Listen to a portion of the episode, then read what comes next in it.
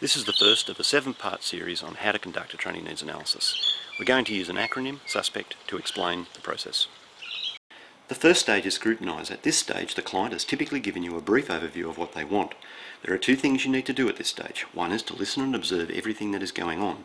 This is where you form your initial impressions of the organisation, the staff, the management, any biases they have, and the thought that has gone into the request.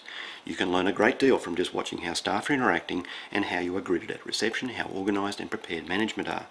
Part two of this stage is asking as many questions as needed to gain a full understanding of what you're being asked to do. You should ensure that you've asked what, when, why, who and how as often as required. I often work out on paper a full list of questions that I want to ask at the first meeting. This allows me to make sure that I haven't missed anything. At the end of stage one, you should have a clear path into stage two, uncover and verify the request.